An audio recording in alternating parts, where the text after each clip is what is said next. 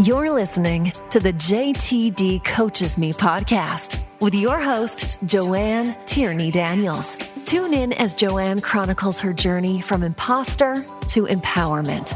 Joanne discusses real life with real people. You'll be captivated by her guests and their stories. Regardless of whether you leave laughing or crying, one thing is certain each episode will make you think about life from a different perspective. Listen in and join the journey as Joanne and her guests explore the best strategies to promote personal growth, find your authentic self, and live your best life.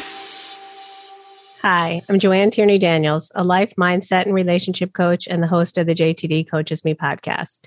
My topics today are multifaceted. I'm going to touch on imposter syndrome, self sabotage, and the physical and emotional tolls of high functioning anxiety. Imposter syndrome is an internal belief that you aren't as competent as others perceive you to be. Put simply, you feel like a fraud, and at any moment, you could be exposed for who you truly are. This may be true despite your experience, education, or knowledge. Those afflicted are often filled with self doubt and may attribute their success to luck or some other external factor. Although imposter syndrome may motivate some people to work harder, it causes others to self sabotage and derail their own success. Imposter syndrome impacts high achievers who tend to focus on what they haven't accomplished as opposed to what they have done. Often in these instances, high achievers procrastinate. Procrastination and perfectionism are close allies. Many people subconsciously believe if you can't do something perfectly, why do it at all? High functioning anxiety is a complex condition. On the surface, most battling with high functioning anxiety appear to be successful and in command.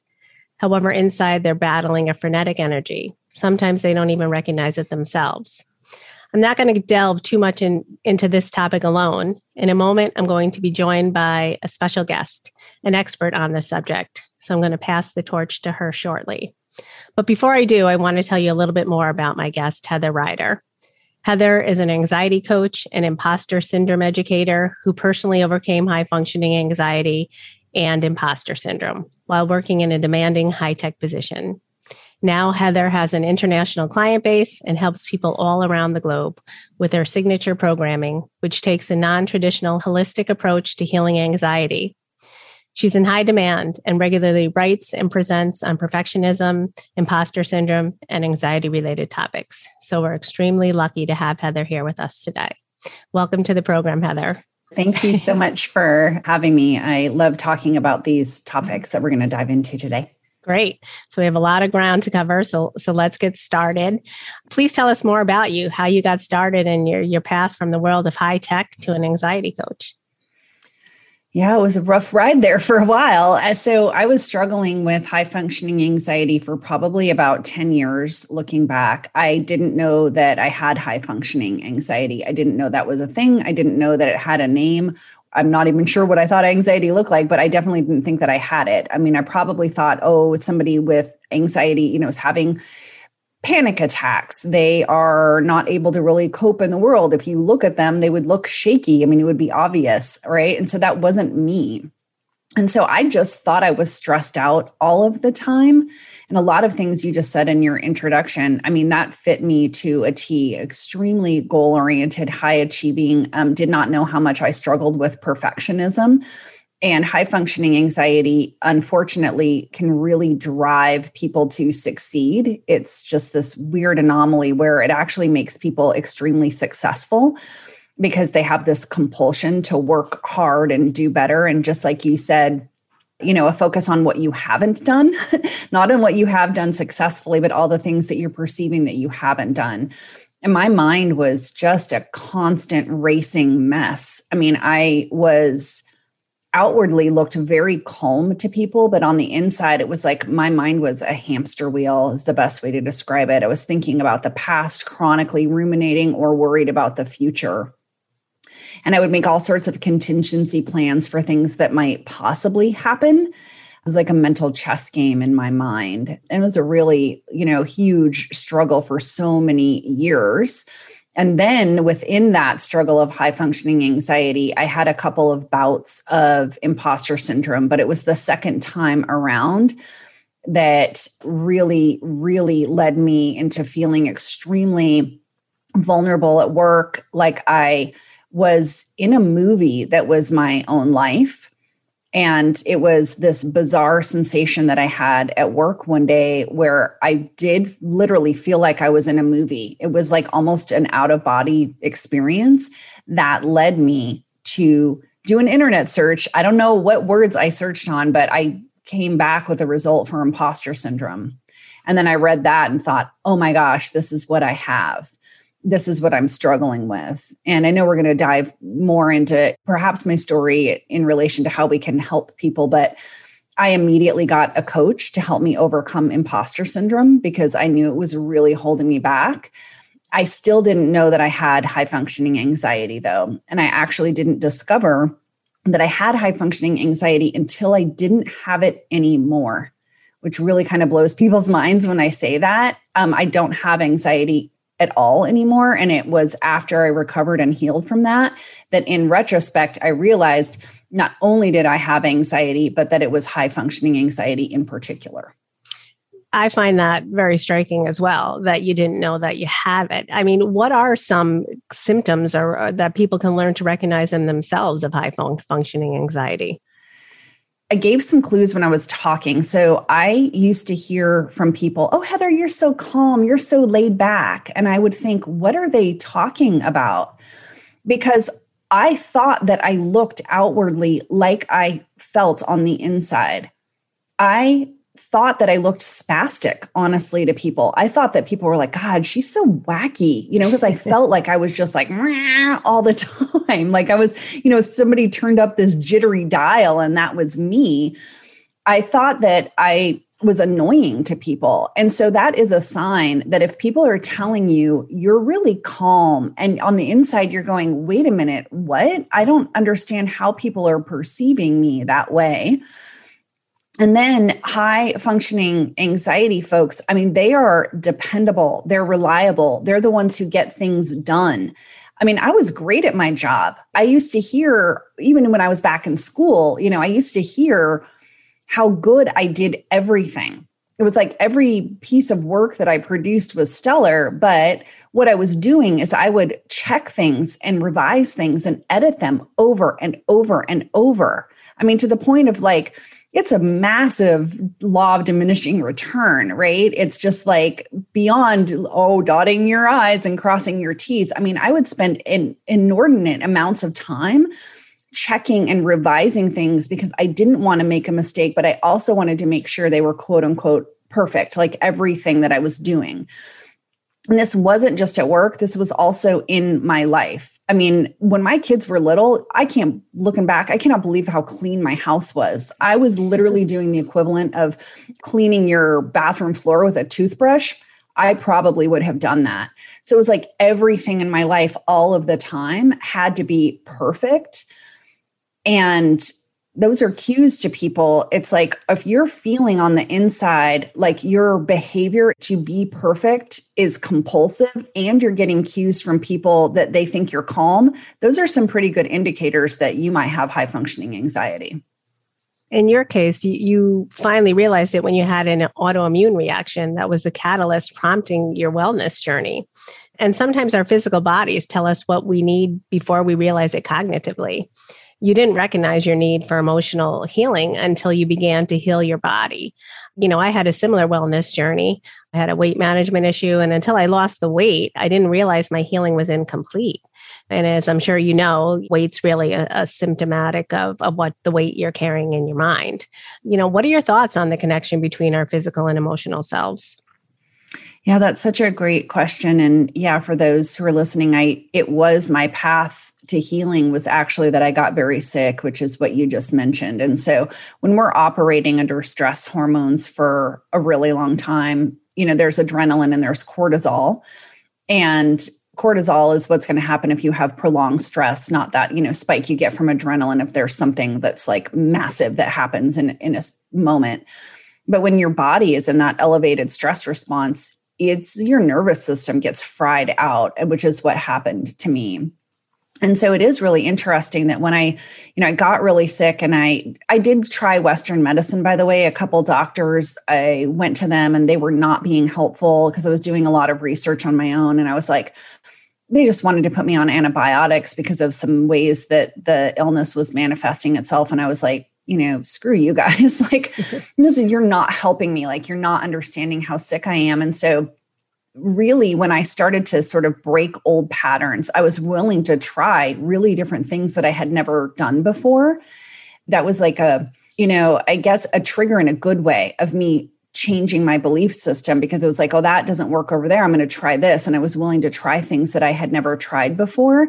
And some of those things were journaling, for example. I would write down these affirmations that I would hear that to me were really powerful. And you know i think i'm very spiritual now. I wasn't at the time but it's like i was led to specific things along the way. Like my chiropractor recommended a book called the surrender experiment and i read that and there there were some really powerful things there. And i was journaling the affirmations from this book like things that just really stood out to me and so i started to change my emotional state. And then that's when my body started to heal. So if we think about the mind, you know, body connection, this is where I'm going to, you know, kind of go a little bit woo here. We have an energy field that surrounds our body, and our body is actually part of our energy system as well. We have chakras, if anyone has ever heard of those, they're spinning wheels of energy in your body. And so when you are having stored and stuck emotions or past experiences, part of them are embedded in your body. And so you can release a lot of old trapped junk basically through somatic experiencing. And that just means body based experiencing. And that's why meditation can be really powerful because it's sort of bringing you into your breath and into your body. And there was other things that I was doing along the way to heal myself. I was getting regular massages as an example. And I remember I went to go get this massage and you know, I'm laying face down and my nose just started completely running. I mean, like a faucet. And I was like, oh my gosh, I'm so sorry. Like, I have to blow my nose. It was like dripping on the floor. And she's like, yeah, that's pretty normal. You're storing a lot of toxins. And there was also like emotional release that was coming through the massage that was basically like pouring out of my body because I was so sick. As an anxiety coach, I can tell you, I have so many people who come to me have anxiety related body based issues their chest, for example, I've had two clients who have gone to the ER because they've thought they were having a heart attack. They weren't. There's nothing wrong with them. It was the stress response in their body that was causing that. There's a very, very high number of people that go to the ER every year for chest pain. It has nothing to do with like cardiopulmonary issues, right? It's their actual body problems. So, I guess the takeaway is people understanding we're not just our mind and we're not just our body, they're very much intertwined.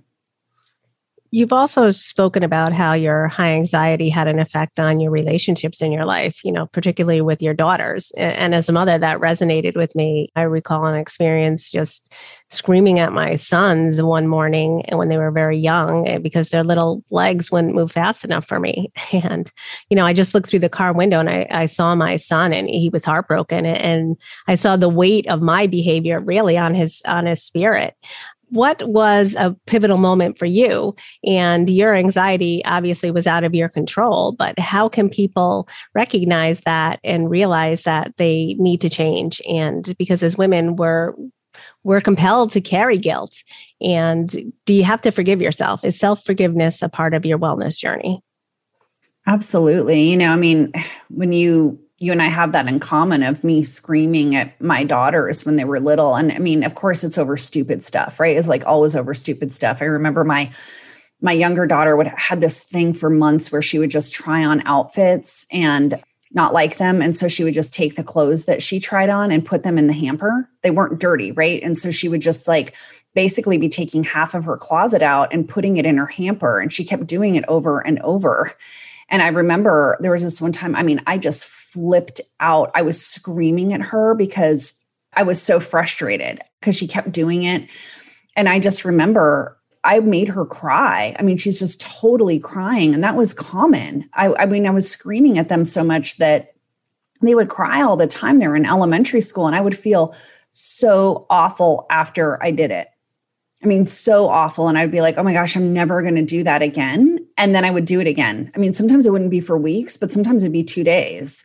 And it's almost like, you know, I guess probably what an addict feels like like oh, i'm never going to do that again and then there you just catch yourself doing it and not being able to stop and so for me i mean it was my illness that was my wake up call i had nowhere else to go i mean i was it took me a year and a half by the way to fully heal it's a long time especially if i told you everything that i was doing along the way i mean there were some times i thought god is am i ever going to be okay i was doing so many things and so there is that bottom point for people, right? Whether it's the screaming at your kids or you getting really sick, there has to be a point where people get and say, you know what, I'm not living like this anymore. Like, I can't do this. This can't be the rest of my life.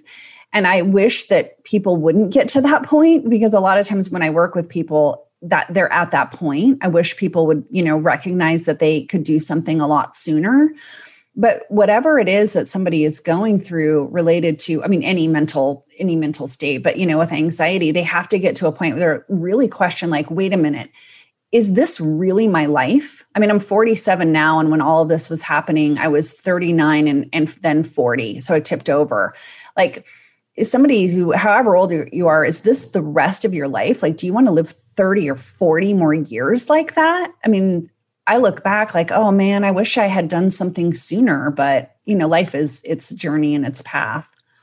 Another cornerstone of your expertise is centered on the imposter syndrome. And the first time I heard the term was last year. So it may be new to some of our listeners as well. But as soon as I heard it, like you, it resonated with me immediately.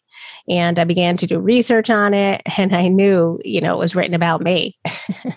All kidding aside, I now know how to employ strategies to mitigate the impact of imposter syndrome in my life. For me, it manifested itself as a feeling of being less than. And it actually wasn't until the last time we spoke that you turned that perception around for me.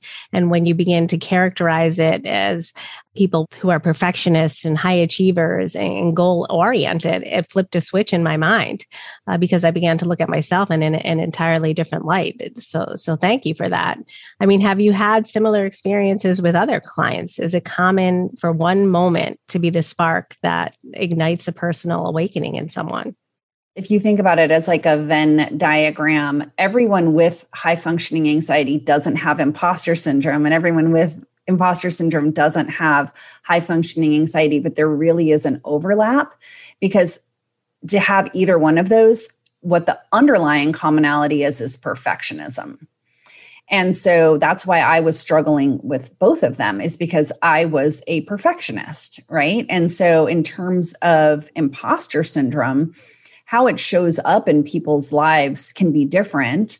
But it is again ironically it's the people who are high achievers and really goal oriented are the ones who have imposter syndrome. They're the ones who are doing great work right? They just don't see it. They see as you said what they haven't done.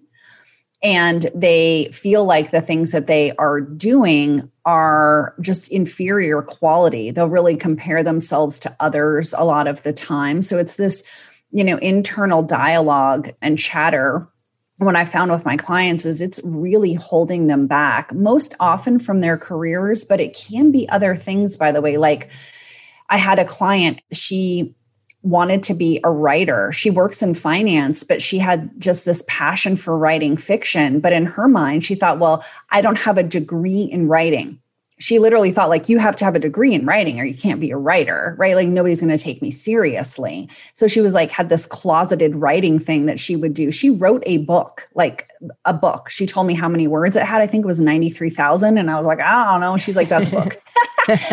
Yeah. And she never showed it to anybody. Like wrote a whole book and was like well i'm not going to show it to anybody. I mean this is obviously junk right? Because like i don't know what i'm doing and then I've had another person that I talked to, she felt like an imposter around being a parent. Like she's pretending to parent her kids because she doesn't know what she's doing, you know. So these things can show up and really hold us back from our full potential because we're doubting so much about our skill set that we just want to keep like pretending and hope nobody's going to find out we don't really know what we're doing. Is there also a correlation between imposter syndrome, self sabotage, and avoidance? I think many people deflect their emotional deficits with dysfunctional behaviors, eating too much, exercising, working too much. I know I've done all of those. So, how are the three of those intertwined? Yeah, that's such a great question. And you had said this also back at the very beginning about how oftentimes people with imposter syndrome and perfectionism or self sabotage or they'll procrastinate for me personally, I didn't procrastinate. I tended to, you know, as I mentioned, do everything all the time and was like a maniac, you know, go, go, go. But I have definitely seen this with a lot of people that when they're struggling with perfectionism or imposter syndrome, the the procrastination comes in, right? Because it's like, this is what they're thinking. Well, I can't do that. I can't do it to the level that I think I'm supposed to or should. So I just won't even do it at all. And a lot of the time, if you think about self sabotage, I have sabotaged other things, not like work related things, but it's like I've seen that in romantic relationships where I didn't even understand why I was doing something that was honestly really bitchy. And then I realized later, oh, I was sabotaging that because you think, well, that expression, the other shoe's going to drop. It's like, oh, well, I mean, if I'm going to get fired or I'm going to, or he's going to break up with me or what, you know, fill in the blank I'll be the one who's doing the thing over here that ends it because there's some power in that. I mean, this is obviously quite dysfunctional, right? But it's like, if you're thinking, well, this is going to be over, then I'll just do something to make it be over, or I'll do something that seemingly like there's more power in it because you're the one doing it as opposed to it like coming at you, if that makes sense. It does. Now, in the healing process or in the coaching, when you're coaching people on, on these subjects, do you address them individually or as a whole? Do they have to be, you know, lumped together to get through the healing process? That's a great question because there's, I guess there's two layers is that people, when they're struggling with whatever an issue is, they do need actual tangible tools to help them get through the day, right? That's real because people are not feeling well. They need something, some resources to help them. But to answer your real question, what I'm working on is the underlying reason that somebody feels the way that they feel. So it doesn't have to be addressed directly. So the core reasons that people have anxiety or imposter syndrome, it's subconscious programming. It's energetic, as I mentioned before, energetic or emotional, like old junk that's stored in your body or stored elsewhere, stored in your brain. And so that old patterning shows up in someone's life in a specific way. And in the case for my clients, it's anxiety or an imposter syndrome. And most often, people have no idea what it is in their past that led them to behave the way that they do. So I call that big T or little t trauma because sometimes people do know like there's some stuff that they have gone through it's quite obvious to them that they still have you know emotional issues from it but a lot of the time things that have happened to people it's very surprising to them when we unearth the experience because from their adult perspective looking back it doesn't seem like that big of a deal. But when you're five and something happens to you, your brain is so different when you're five and you're in such a formative state that something that's as an adult doesn't seem like that big of a deal to a five year old, it really is. And it shapes the way that we look at the world, the things that we decide about ourselves or others, or the way that the world operates and that's how we get stuck in these behavior patterns over and over is because there's this programming in the back. You can just think about it like you know glitchy computer program that's your mind that's running the show. And so to get at healing from whatever it is anxiety or imposter syndrome you've got to do the work to heal the root cause I know you use non traditional and holistic methodologies in your coaching practice, and many people are intimidated by those. They don't understand that a holistic approach is many sided and it's as much a philosophy as a path to health and wellness. Will you explain how you utilize those holistic treatments in your coaching practice? Sure. And I would say that people who are coming to me are ready for something different. A lot of people that I work with have tried therapy or they've tried pharmaceuticals and those haven't worked for them. And so they, you know, just like I gave the example of I'm going to these doctors and they just wanted to put me on antibiotics. And I was like, forget you. My clients, they actually want an alternative approach. And so I do some, you know, practical things with people like very specific writing exercises that are focused on key intentional questions. And I do all sorts of different things with people. So, this is just some of the things that I do. I do tapping with them, um, emotional freedom technique. I do aromatherapy. I do guided visualizations and meditations, hypnosis techniques. I do energy work.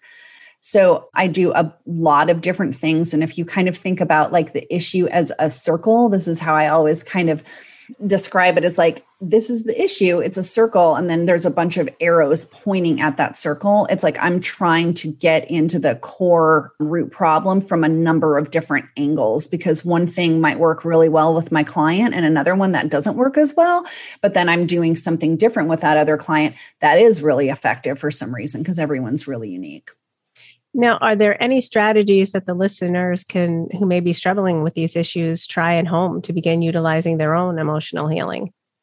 Yeah, one of the main things I would say is this is across the board something I see is that the people I work with have really been avoiding their emotions for a really long time. They've just been shoving them down so often that they don't even know what they're feeling. So, like, if you ask them, What are you feeling right now? They'd be like, I don't know. I like don't even have a word for it.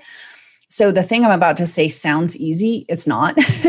so, but the first thing to do is when you're feeling uncomfortable or out of sorts or highly anxious, you have to think, okay, what emotions am I feeling right now? Like, what am I actually really feeling? And one thing that people can do is look up an emotional vocabulary chart so there's lots of them out there. This is something that's, you know, social emotional learning for elementary school kids a lot of the time, but it can be used for adults is a list of emotions. So when someone is really wanting to do the work, they have to think, okay, what am I feeling at any given moment? And so one of those charts can really help because then you can look at it and you can like, oh, I have to find the word for how I'm feeling. Because emotions are really nuanced, right? You have like, if you think of anger on a scale, you could have like peeved down at the low end all the way up to irate, which I would say is probably higher than anger. Find what are you feeling? And then when you discover, well, why am I feeling that way? That's the next thing to look at is like some actual questioning of yourself about like wait a minute what's happening? What is the situation that i'm avoiding because it's uncomfortable that made me feel that way? And so there's some detective work that comes into all of this of what am i feeling? What have i been shoving aside? And what made me feel that way? And that's a trigger right by the way. It's like something happened and then you felt a certain way. So if you, people start to do some detective work of you know correlating how they're feeling to what's going on in their life that can actually give them some really big insights about what's going on that is causing them to feel not good on a consistent basis. You know wellness methodologies are continuously evolving. How do you continue to learn to stay on top of the modalities in coaching and who inspires your continued growth I just let my intuitive way of being and the universe sort of operate. Whatever comes my way that I am just interested in, that I hear about, it's like, oh, I'm going to go over here and pursue that. And I, by the way, have a coach myself, and there's a lot of work that I do on my own. So it's like I just discover things through other people. And I know that I'm always honing my craft, right? You don't just stop. It's like you don't just learn one thing and then stay with it. So I just kind of let the wind take me wherever it wants to. And I just keep building my skill set primarily through things that I incorporate into my own life from other people that I work with. And I was like, oh, that's really cool. I want to follow this over here because I really loved that. And that's something that if I love it for myself, I would like to do it with my clients as well. So, coaching is an up and coming profession. And what advice would you give to someone pursuing a career in coaching like ours? Oh, gosh, that is a great question. Well, just know that your journey in your own life was designed for you to learn from and to heal and grow. And your experience is what you should be coaching people on. I mean, that's how I'm an anxiety coach because I went through this myself. That's why I help people with imposter syndrome because I went through it myself. And that's why a lot of my clients really love to work with me is because they know that I know exactly what they're going through. So if somebody out there is listening and you know you mentioned Joanne that you've had health issues, right? I know health coaches and that's why is because they had some serious health issues. I know someone who is an intuitive eating coach because she was overweight for years and, and was shoving down her emotions by eating them. So, whatever it is that somebody has grappled with and healed from, that's what you're supposed to coach people on. And if you think about it as wait a minute, this was actually designed for me. This experience that I went through was designed to help other people. It's really empowering because that takes the victim mentality out of it, right? And like shifts into a growth mindset of like, oh, this was all intentional. All of this stuff that happened was also I could help other people. That's really empowering, you know, sharing your story. And I think it makes us relatable too. Nobody wants to be coached by someone who's perfect. right. not that not that that exists. So so I'm trying to think of a way to keep you here all day, but we're, we're already reached my final question and your guidance and positivity have been instrumental in improving the lives of so many people. What is something simple that anyone can do to make a positive impact on the world? Oh, that is so great. I think it's really pausing and being empathetic and thinking, what is this other person going through? What could they possibly be going through? And that's what I try to help with my two teenage daughters, because I'm sure we all remember high school is freaking rough a lot of the time. and so it's like that pausing and being like, well, wait, that person did that jerky thing for a reason. There, there's something that we don't know about. When anybody is hurting on the inside, that's how they, you know, oftentimes are expressing it in the world is they're hurting on the inside. So they do something, you know, outwardly to someone else. And so I'm definitely not, you know, there all of the time. I believe me, every once in a while I honk at somebody driving who's really irked me. But I think that's important is to just step outside of yourself in any moment and be like, well, wait a minute, what's going on in this other person's life? I think that's great advice. So before you go, you know, is there anything else you'd like to share with us? Any any words of wisdom and insights? And, and please tell the listeners where they can find you and, and reach out to you directly. Oh gosh, I think that's my insights for right now. Uh, yeah, so my name is Heather Rider. It's R I D E R. And if you search that and the word anxiety, you'll find me in a gazillion places. And my website is theenergysynergist.com. All right, great. I can't thank you enough for being here. It's always a pleasure and an honor. So thanks so much. Thank you. Thank you for listening to this episode of the JTD Coaches Me podcast. You can find additional resources and information about Joanne at jtdcoachesme.com. Please make sure to subscribe to this podcast for updates and new episodes. You can also follow Joanne on social media under JTD Coaches Me.